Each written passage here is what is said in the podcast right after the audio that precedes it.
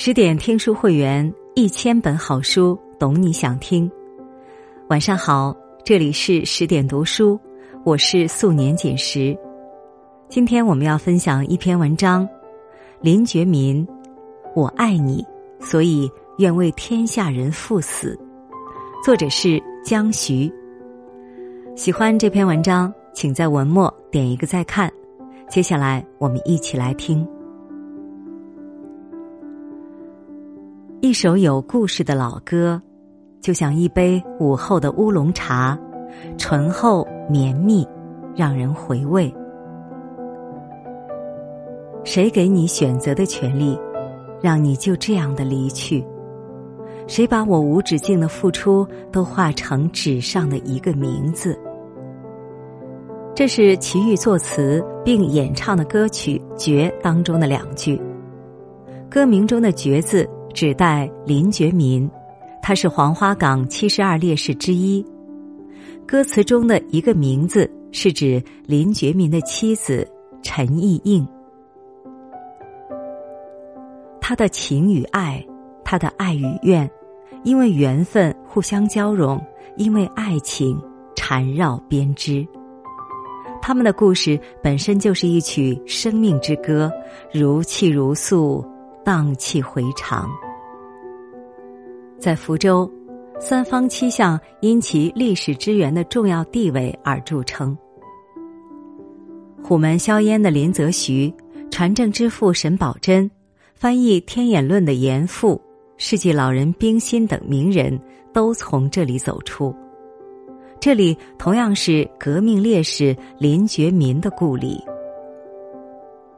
一八八七年，也就是清朝光绪十三年，林觉民出生在三坊七巷最北面的一条巷子杨桥巷。他从小过继给叔父林孝颖。林孝颖是一位晚清名士，饱学多才，擅长诗文。与钱穆、台静农等能人志士都有所交集。林觉民天资聪慧，深得叔父喜爱，并且亲自教导他读书识字，对他寄予厚望。在此成长环境下，四书五经、诸子百家成为林觉民的必读书目。他直下了孟子“老吾老以及人之老”。幼吾幼以及人之幼的思想，也了解到横渠先生为天地立心、为生民立命的境界。一个人读过的书，潜移默化中培育出他的气质，尤其年少时接触的思想，更是对一个人的一生产生深远影响。那时还有科举考试，大概不忍违背父亲大人的指示。林觉民参加了科考，生于诗书之家的林觉民无异于功名，加上少年轻狂，人虽坐于考场，却未认真作答。他题感奋笔，在试卷上题下七个大字，那也是苏轼的一句诗文：“少年不忘万户侯。”然后，这位翩翩少年离开考场，拂衣而去。林觉民在小小年纪就已清楚，功名利禄、诗词歌赋都不是他所求。他往怎样一条道路呢？十五岁那年，林觉民考入全闽大学堂，在那里接触到民主革命思想，他也因此推崇自由与平等。一个人搞清楚自己想要什么。不是容易的事情。一个人明白自己不想要什么，那绝非等闲之辈。一九零五年，十八岁的林觉民从学校回家，娶陈意应为妻。这是谁家的千金呢？他的父亲叫陈元凯，科举考得一个举人，在广东任职知县。陈父对这个女儿非常宠爱，使其受庭训、丹诗书、好吟咏，还为《红楼梦》中的人物写了一卷诗。彼时，文学家陈演主持编撰《福建通志》，陈元凯与林孝颖协助于他。两人既为同僚，又都知于诗文，想来能说到一处。他俩饮酒作诗时，聊文字，聊时局，也聊各自的儿女家事。那个时代，人生大事向来遵从父母之命、媒妁之言。婚姻对任何人来说都是一场赌博，是赢是输，是好是坏，全都看命。林觉民和陈一应的结合虽然出于包办婚姻。但他俩都成长于诗礼之家，在文学上意趣相投，琴瑟和鸣，十分恩爱。婚后，小夫妻俩住进杨桥巷的双七楼，这里成为他俩的爱巢。楼前种有梅花、芭蕉等花木，不管别处风雨如何，这里自有岁月静好。他唤他青青。温柔缱绻，鱼鱼耳语。雨时，两人一起芭蕉听雨；雪后，两人一起踏雪赏梅。一以一同共望月，点灯登阁各观书。这联诗或许可以概括两人的闲适生活。冬日圆月如镜。窗外梅枝筛下月影，影影绰绰，梅花浮动，暗香悠悠。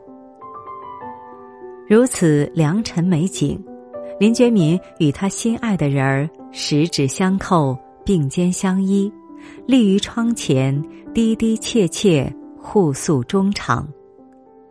两人无话不说，无情不述。新婚燕尔的三四个月，是林觉民，也是陈一应生命中最美好的时光。卿卿我我共婵娟，耳鬓厮磨小团圆。林觉民没有单溺于这样的夫妻生活，他希望自己带动伴侣成长，带动整个时代进步。为此，林觉民在家中腾出房屋办女学。动员妻子亲眷家的女孩子入学读书，他凭借扎实的文化功底亲授国文，他还抨击封建思想，向他们介绍男女平等的观念。他和同学成立读报社，鼓励市民阅读进步报刊，以此激发大家的革命思想。林觉民的口才非常了得，也擅长演讲。有一次发表爱国主题的演说，他拍案而起，捶胸而泣，这番真情流露唤起英烈志士的共鸣。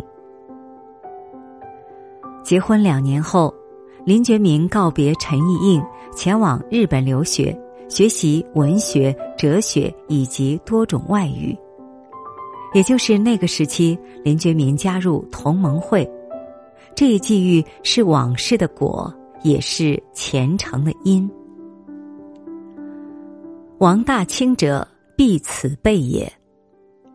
林觉民曾在演讲中喊出宣言，找到组织后，他更是成为一名积极分子，为正义事业追随英勇崇高的灵魂。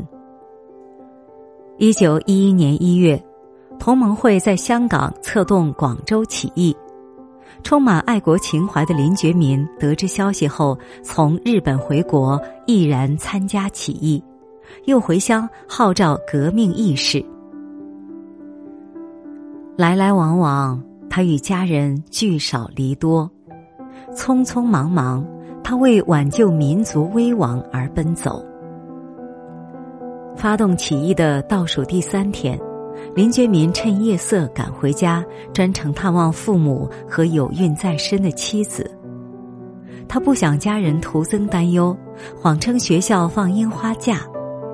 当夜，他又披着星光离开。这一离别，竟成永别。家人对此浑然不知，林觉民自己怎可能料想不到凶多吉少？生死难卜。旅馆的深夜，林觉民透过窗户望着外面漆黑与漆黑中不可见的家乡的方向，思虑重重。手边没纸，他便在手帕上写下一封书信，与妻诀别。意应轻轻如舞，吾今以此书与汝永别矣。吾作此书时，尚是世中一人；汝看此书时，吾已成为阴间一鬼。与从前一样，林觉民依然唤自己的妻子为青青。这次起义，他抱着赴死的心。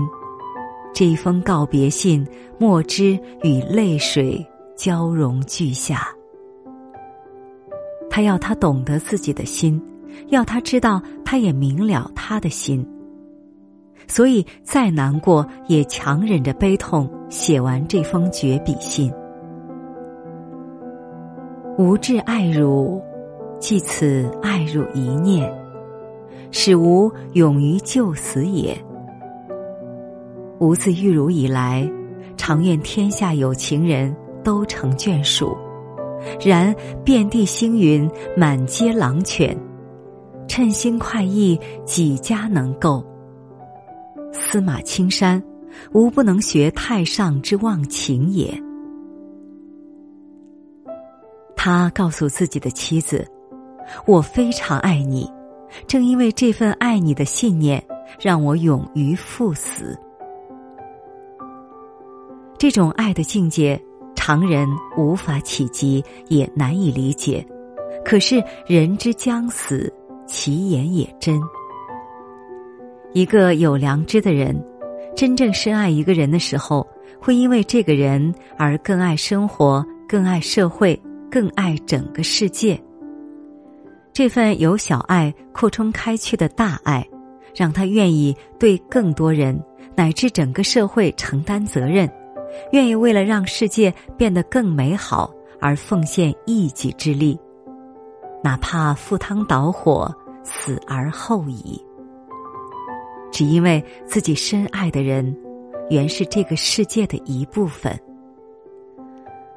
林觉民何尝不想与心爱之人卿卿我我、长相厮守？然而，遍地星云、满街狼犬的时局。让他无法避而不见，苟且偷生。前方是革命与大国，身后是妻儿与小家。纵使心中千般不舍，却也不得不舍。一篇与妻书，既有对革命事业的赤胆忠心，也有对心爱之人的深情厚爱。每一次读与妻书。都像接受一场爱的教育。林觉民用行动和言语告诉自己的妻子，也启发世人：爱是一件无法分割的事。广州起义碧血横飞，浩气四散，却因为出现内奸，以失败告终。参与这次起义并牺牲的烈士。后来葬于黄花岗，所以又称为黄花岗起义。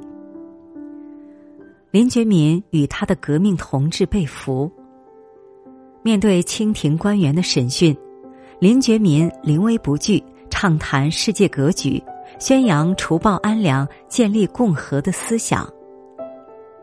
刑讯逼供时。清廷广州将军张明奇打量着这位名叫林觉民的年轻人，见他面貌如玉，心肠如铁，心地光明如雪，称得上是位奇男子。若能为己所用，倒是人才；假若不能，便是后患。可惜，一九一一年五月三日。林觉民在广州天字码头被枪杀，年仅二十四岁。起义失败后，有人冒险将林觉民写给妻子的诀别信，还有一封写给父亲的信件，一起塞进林家的门缝。读罢诀别信，陈意应第一个念头便是死。他无法忍受余生再也见不到林觉民的事实。幸而腹中的胎儿赐予他活下去的希望。悲痛过度的陈应不幸早产，生下一父子林仲新。公婆为了驱散陈应心中阴霾，给他更多一些活下去的依靠，将家族中的一个女孩过继给他。古诗有云：“欢乐去，离别苦，世中更有痴儿女。”陈意应便是这样一个痴情女子。小儿林仲新长到两岁。她依然没能走出痛失丈夫的悲伤，郁郁而终，年仅二十二岁。大雁悲鸣，投地而亡，猿啼三声，肝肠寸断。世间万物皆有情，情到深处，生死相随。鸟兽犹如此，人何以堪？有人说，林觉民铮铮男儿，未负天下，但负一人。倘若看透生死，倘若站在更高的层次看待离别与失去，倘若明白林觉民他内心深沉的爱意，便会知道他并没有辜负任何人。铁肩担道义，侠骨怀柔情。林觉民便是这样的男子。《世说新语》中记载，东晋名将王伯瑜在兵败后登上茅山，眺望绵渺江山，内心顿觉悲痛。他对着浩浩长空哭诉：“琅琊王伯鱼，终当为情死。”林觉民同样如此，为情所死。心甘情愿，也是为义牺牲，义无反顾。林觉民短短二十载的生命，像一本厚厚的书，有血有肉，爱恨交加。翻阅到最后，我读到一个顶天立地、情深意重的人字。吾至爱汝，即此爱汝一念。使吾勇于就死也。这一句，这一念，这一死，是林觉民至情至性、大爱无边的心灵的回响。